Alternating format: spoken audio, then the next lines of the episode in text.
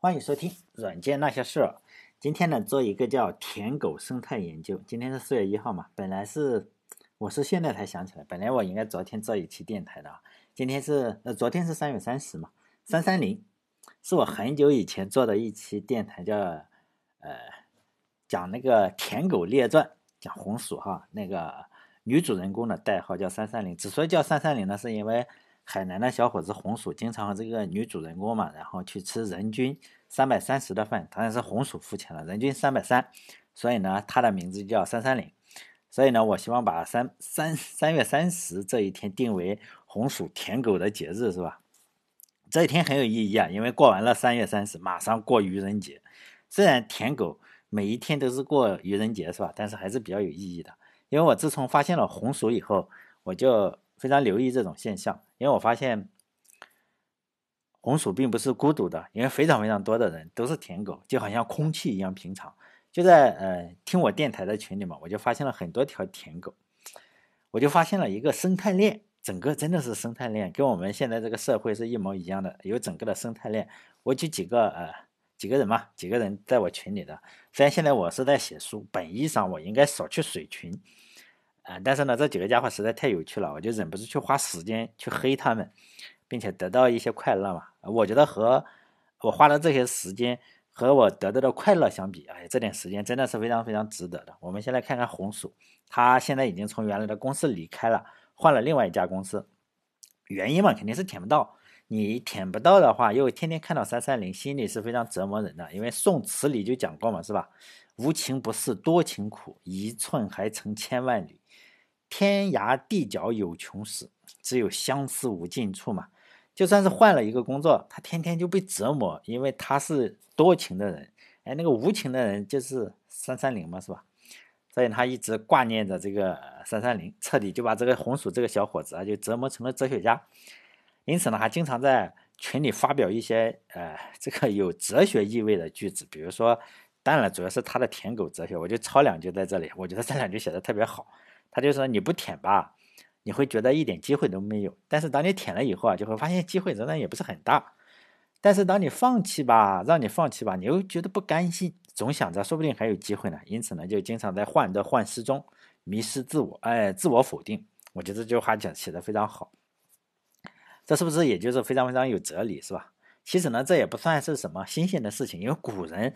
很多的这个文人骚客都已经说过了，是吧？古人也说过了，比如说这个写过一首诗嘛，叫“休爱绿鬓美朱颜，少贪红粉翠花钿。损身害命多娇态，倾国倾城色更鲜。莫恋此，养丹田。人能寡欲寿长年，从今罢却闲风月，只仗梅花独自眠。”但是红薯现在只是达到了前面的境界，还没有达到后面，就是还没有达到，就是只仗梅花独自眠。也许以后他就会达到了。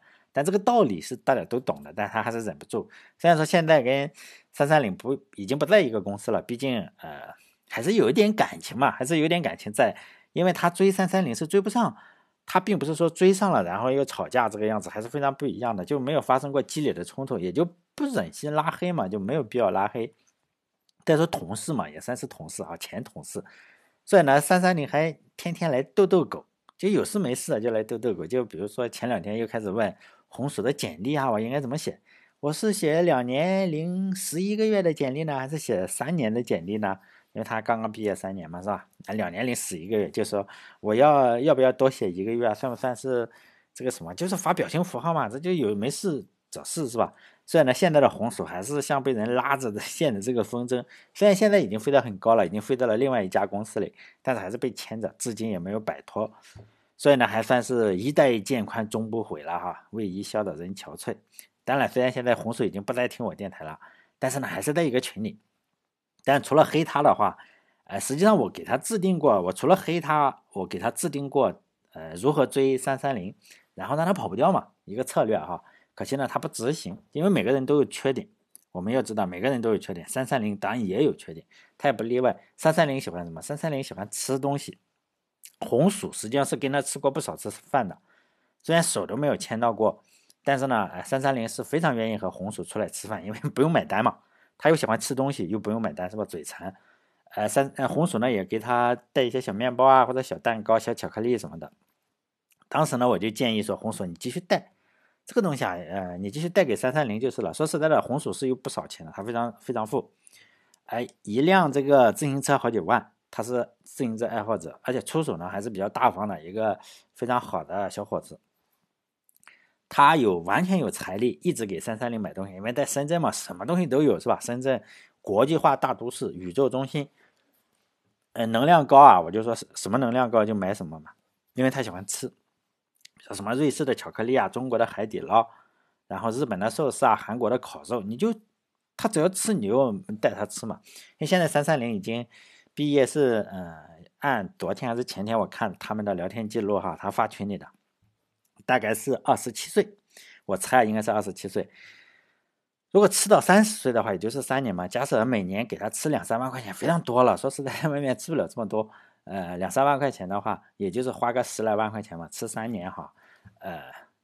有一个不能忽视的因素是，人的年龄越大，代谢能力是越差的。不要看三三零现在还像是保时捷一样的流线型的身材，但是吃三年以后啊，肯定会成为虎式坦克。那时候就可以结婚了。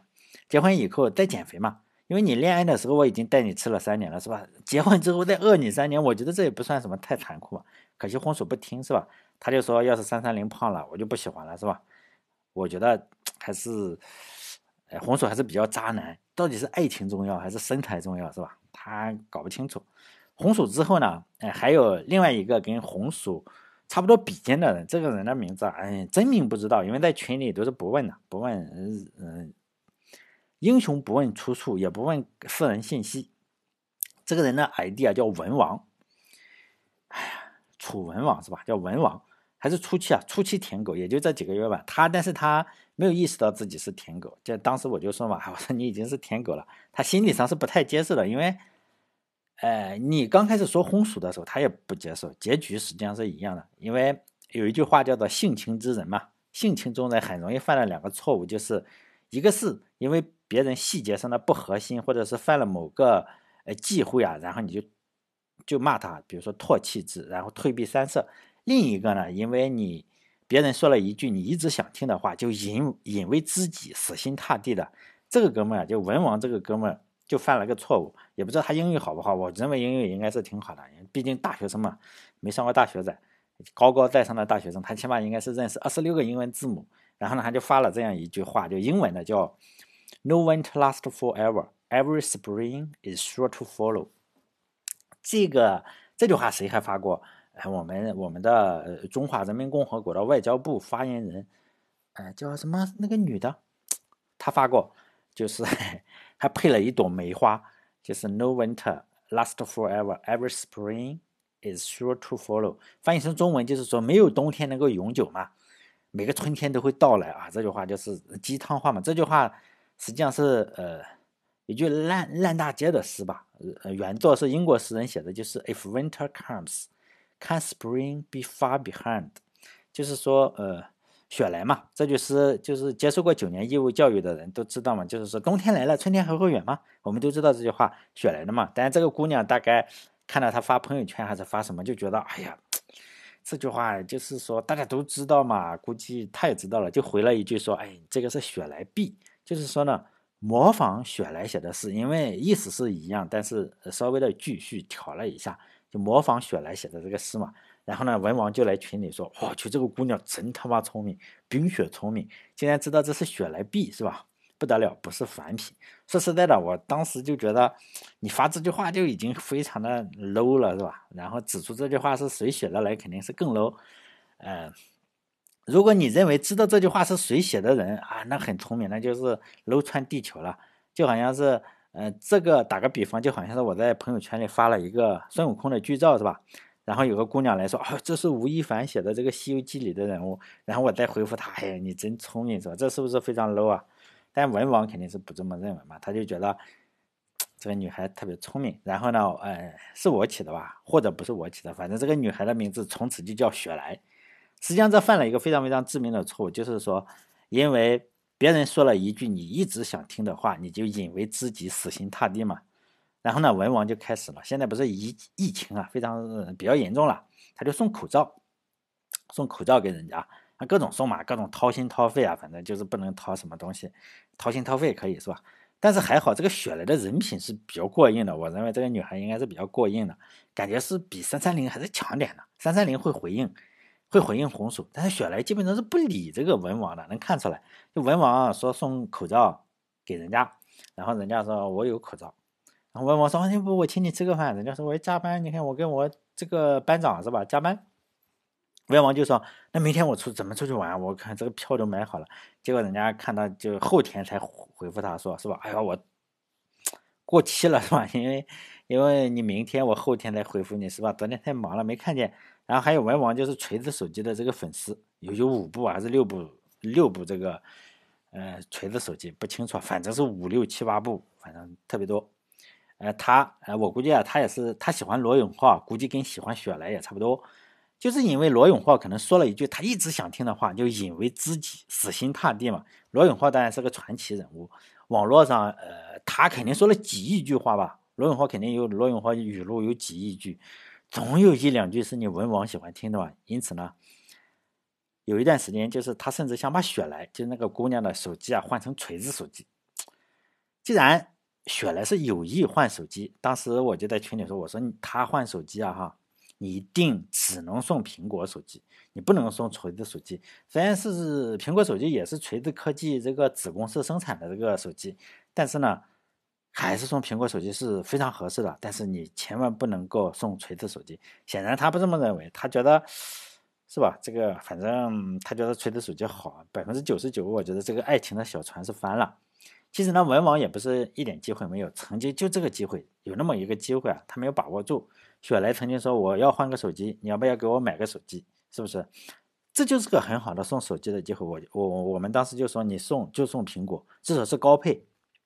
但是文王怂了，他就认为，哎呀，锤子手机显然比苹果高配要好，就打算送锤子。我就说，你为什么送锤子？哈，根本就没有任何理由去送锤子手机。送苹果是不需要理由的话，但是你送锤子手机，你要跟人家解释一下，我为什么送锤子手机给你，比苹果还要好。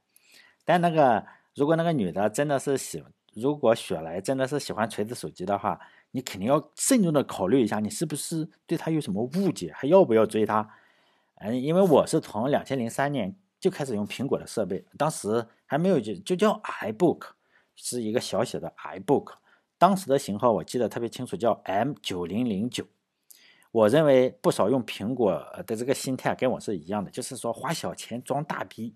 当然，现在是苹果，但是已经烂大街了，真的是烂大街，大家都不好意思拿出来了，就烂大街了。但是仍然是送女生，呃，送手机啊，一定要是苹果手机，几乎是唯一的选择。就好像是，嗯，情人节大家送什么都送烂大街的玫瑰花，你觉得我不行，我我我我我要换一个花，送什么？送大蒜？哎，那你肯定就是冲着分手来的，这个没有没有考虑的。当然，我我现在他们还没有分手，哎，当然也没有牵手，又谈不上分手，是吧？哎，估计以后分，明年再做节目的时候分，明年三三月三十的时候，我看看他还要不要分。还有一个大神，当然他脾气不好了，在我们群里也不好，谁说谁说的他骂谁，他的 ID 叫老王，就隔壁老王的老王，程序员，他自己说是搞 PLC 编程的，至于是不是搞 PLC，还是我对 PLC 有误解。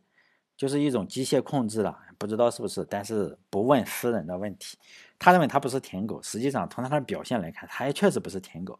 但是呢，呃，所有的舔狗的特征，实际上他一个都不具备。他不舔，只给钱。就网上不是有人说，呃，尤其是现在这几天说，哦，哪一个人某某某是吧，扔下了一万块钱，转头就跑，说要捐献给灾区嘛。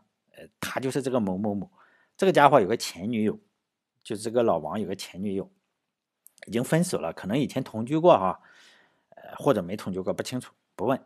后来呢，呃，不知道因为他不行啊，还是他不行，反正分了。于是呢，这个老王就开始给这个前女友发钱，因为你我们发钱的话是发红包是，是吧？你你要点一下，转账的话仍然是要点一下，不管是呃怎么样子不不好嘛？你你点一下，显然是你有可能不点，是不是？比如说你发给我两百块红包，我不点。你这个就退回去了，这不好，就是没有办法，他觉得不行是吧？就也有点侮辱他前女友的自尊心，于是呢，他就开始向这个女方的银行卡上打钱，还是支付宝上，还是银行卡上，不要点的，就是不要也不行，就是说钱直接硬打上，特别硬核。我也不知道这个可爱的女孩上辈子是做了多少好事，碰上这么个硬核的前男友。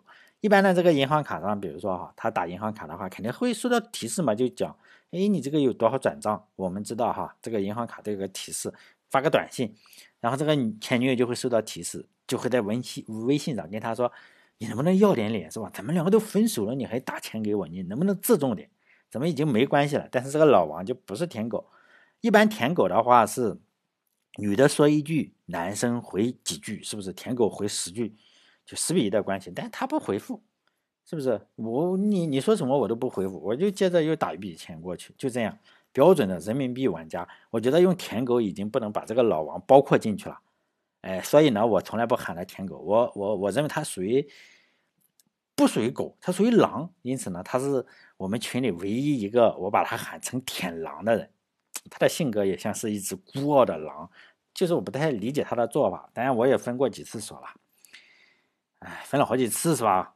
别说打钱了，我甚至想花钱，知道吗？我并不是说要打给这个，呃，打给女的钱，我甚至想花钱去打这个女的，跟我分手的是吧？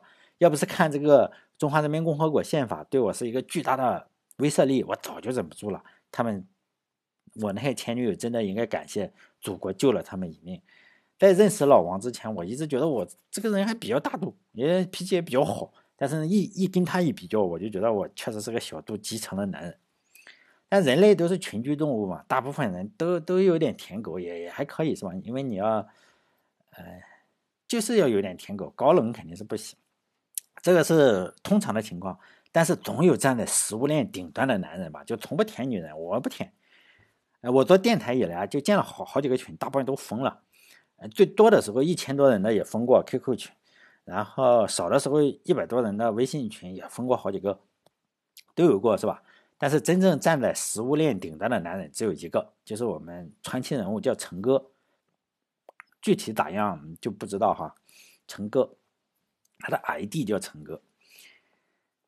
在古代的话，我们都知道这个呃，你只要正常生育的话，男女比例肯定是接近一比一的。但是呢，由于中国会把这个女婴啊，然后淹死，这个非常非常，中国的文化中有非常多恶劣的地方，包括把女婴淹死这个事情，就是一个非常恶劣的文化。所以呢，在最差的时候，男女的比例会达到四比一到五比一。比如说我老家莱无县有县志，我我那时候因为老家嘛，在这里我就看县志，在古代也是有这个男女比例，也是有这个人口普查的。就在明朝的隆庆六年的时候，就有一次人口普查比例，然后我我一看那个结果就吓坏了，因为男的呢统计出来了是十五万十五万八千五百三十二人，女的有多少呢？三万四千四百三十五人，也就是说呢，大概是四点六个男的有一个女的，再加上当时是没有一夫一妻制的，有钱的有钱的男的会三妻四妾，我不知道当时有钱的女的会不会找四五个老公哈，这个应该是没有。哎，明朝那个样子应该是没有，就是你有钱的话，有钱的男的多找，有钱的女的可能不会多找。按照呃《金瓶梅》上是这个样子哈。所以呢，绝大部分的男人实际上是一辈子打光棍。大家可能觉得，哎，你这个莱芜县太落后了。实际上，明朝大部分地方都不太先进。我们要知道，五六百年前啊，像后来我就很惊讶，然后我就去找南京，南京总可以吧？北京也可以啊。然后这种地方男女比例啊，大概是多少？二点几比一，也就是说两个男的，一个女的。为什么女的那么少？就淹死了。这个这个是非常恶劣的一个文化，很少的地方就是说能达到一比一，这是不可能的，几乎没有。呃，男的一多啊，实际上就会有个问题，因为古代的时候要解决这个问题啊，你你那么多光棍要干什么？所以呢，古代的时候要频繁的发生什么战争，就把适合结婚的这些光棍啊，然后平衡一下，弄死是吧？因为明朝的时候，平均的寿命三十多岁。呃，现在我们我们都说啊，中国是中国人是一个非常非常爱好和平的民族啊。现在可能是啊，以前的时候肯定是不是的。因为中国的男女比例严重啊，严重失调。开疆扩土的那些人，就打仗的话，绝大部分来说，呃，就是按照现在来说，就是大学没有毕业的未婚男子，就死在了沙场之上。那些在后方没有死的，在后方当官的或者当皇帝的，像《新唐书》中讲唐玄宗，他是，嗯，所有历史记载以来啊，这个找老婆最多的皇帝就应该是他，呃，唐玄宗哈，他找了四万多个，就是老婆啊找了四，呃，因为他是皇帝，确实比较特殊一点哈，但他确实有这个四万四万多个，就唐玄宗最多，还有像刘备啊或者是什么就二婚的也也自己都娶，嗯，刘备娶了自己的嫂子，不知道大家，那个年代可能是娶自己的嫂子，可能是吧，吃吃水饺或者。刘备确实娶了自己的嫂子。一般的男的呢，最终的归宿，你一旦是二比一或者三比一的男的，最终的归宿是要干什么？就死在沙场上，要么就打光棍。能娶到老婆的人实际上是不多，不到一半。因此呢，就有了一现在啊，现在就是有了一夫一妻制嘛，可能就是很多人都接盘是吧？老好有个老婆，还算是可以了。但是。在我们群里的陈哥，在古代的话，我认为他至少娶一百个老婆。就算是放在今天的话，他仍然有五十个，是吧？五十个女舔狗，就是人长得帅，他长得是特别帅，靠脸吃饭就就可以了。再加上他呃又比较有钱，就潘驴邓小闲嘛，基本上都有。就就是新时代的西门庆是吧？潘驴邓小钱。关于他我就不多说了，因为我越说越生气。就气得手发抖，你知道，写稿子都写不下去，甚至想打他一顿。他经常在群里说的一句话就是：“那找女朋友很难吗？你看我只要一说喜欢他，那就就女朋友就搞定了，是吧？”实际上，我们绝大部分人是做不到这个程度的。哎，舔狗的地位当然了，很多年，呃，如果大家研究这个生态的话，你会发现舔狗的地位实际上一直没有变，几千年都没有变。当年消灭舔狗的方法就是发动一次又一次的战争，比如长刀所向，是吧？北击匈奴，黄沙漫漫的话就西征西域，残阳如血，南征蛮夷，白雪皑皑，东讨高丽。就在这一次又一次的战争之中，在高达二比一或者一点五比一或者五比一，最严重失调是五比一、四点六比一，这种男女比例失调，慢慢的就平复了。你会发现，靠战争。死的都是男的，女的基本上不会去打仗了。因此呢，数千万的男男光棍就为这个扬国威而努力嘛，抛尸荒野，留给后来的光棍。呃，比如说现在我们的光棍或者现在的舔狗，就是哎呀，一说就古代来很热血嘛，就一个又一个热血的故事。如果前前面那些舔狗有知的话，不能叫舔狗，就光棍有知的话，也算是得偿所愿或者无怨无悔了。现在的话，呃，男女比例。算是历史上最好了，而且也有了，因为现在我们男女比例再差一比一点三，还可以哈。就是中国肯定是男的还是要多，但现在也也又加上一夫一妻制，因此绝大部分男的，如果你不挑三拣四，总归是能找到一个对象的，只是没有机会再发动战争了。现在也没有没有办法再发动战争了嘛。但是呢，这千百年来隐藏在细胞里的这个嗜血的基因啊，总是会。时不时的显示出它本来的一个面目，就是呢，我我要嗜血了，因为这个，呃，总有人会一无所得嘛，总有人会应有尽有。这个嗜血的经验很可能就是被放在网络上，因为以前没有办法上网，可能就是骂人，或者是拿个锁头把人家头开瓢了什么样子。哎呀，总有人一无所有是吧？总有人应有尽有。就明年三三零的三月三十的时候，我再做一期节目。哎，三月每年三月三十，只要我做电台，我就打算做一期这种舔狗节目。为了纪念三三零那个姑娘，为了呃提醒一下红薯那个三三零那个姑娘，三月三十日是吧？舔狗的节日，四月一日愚人节。好嘞，这一期就到这里，再见。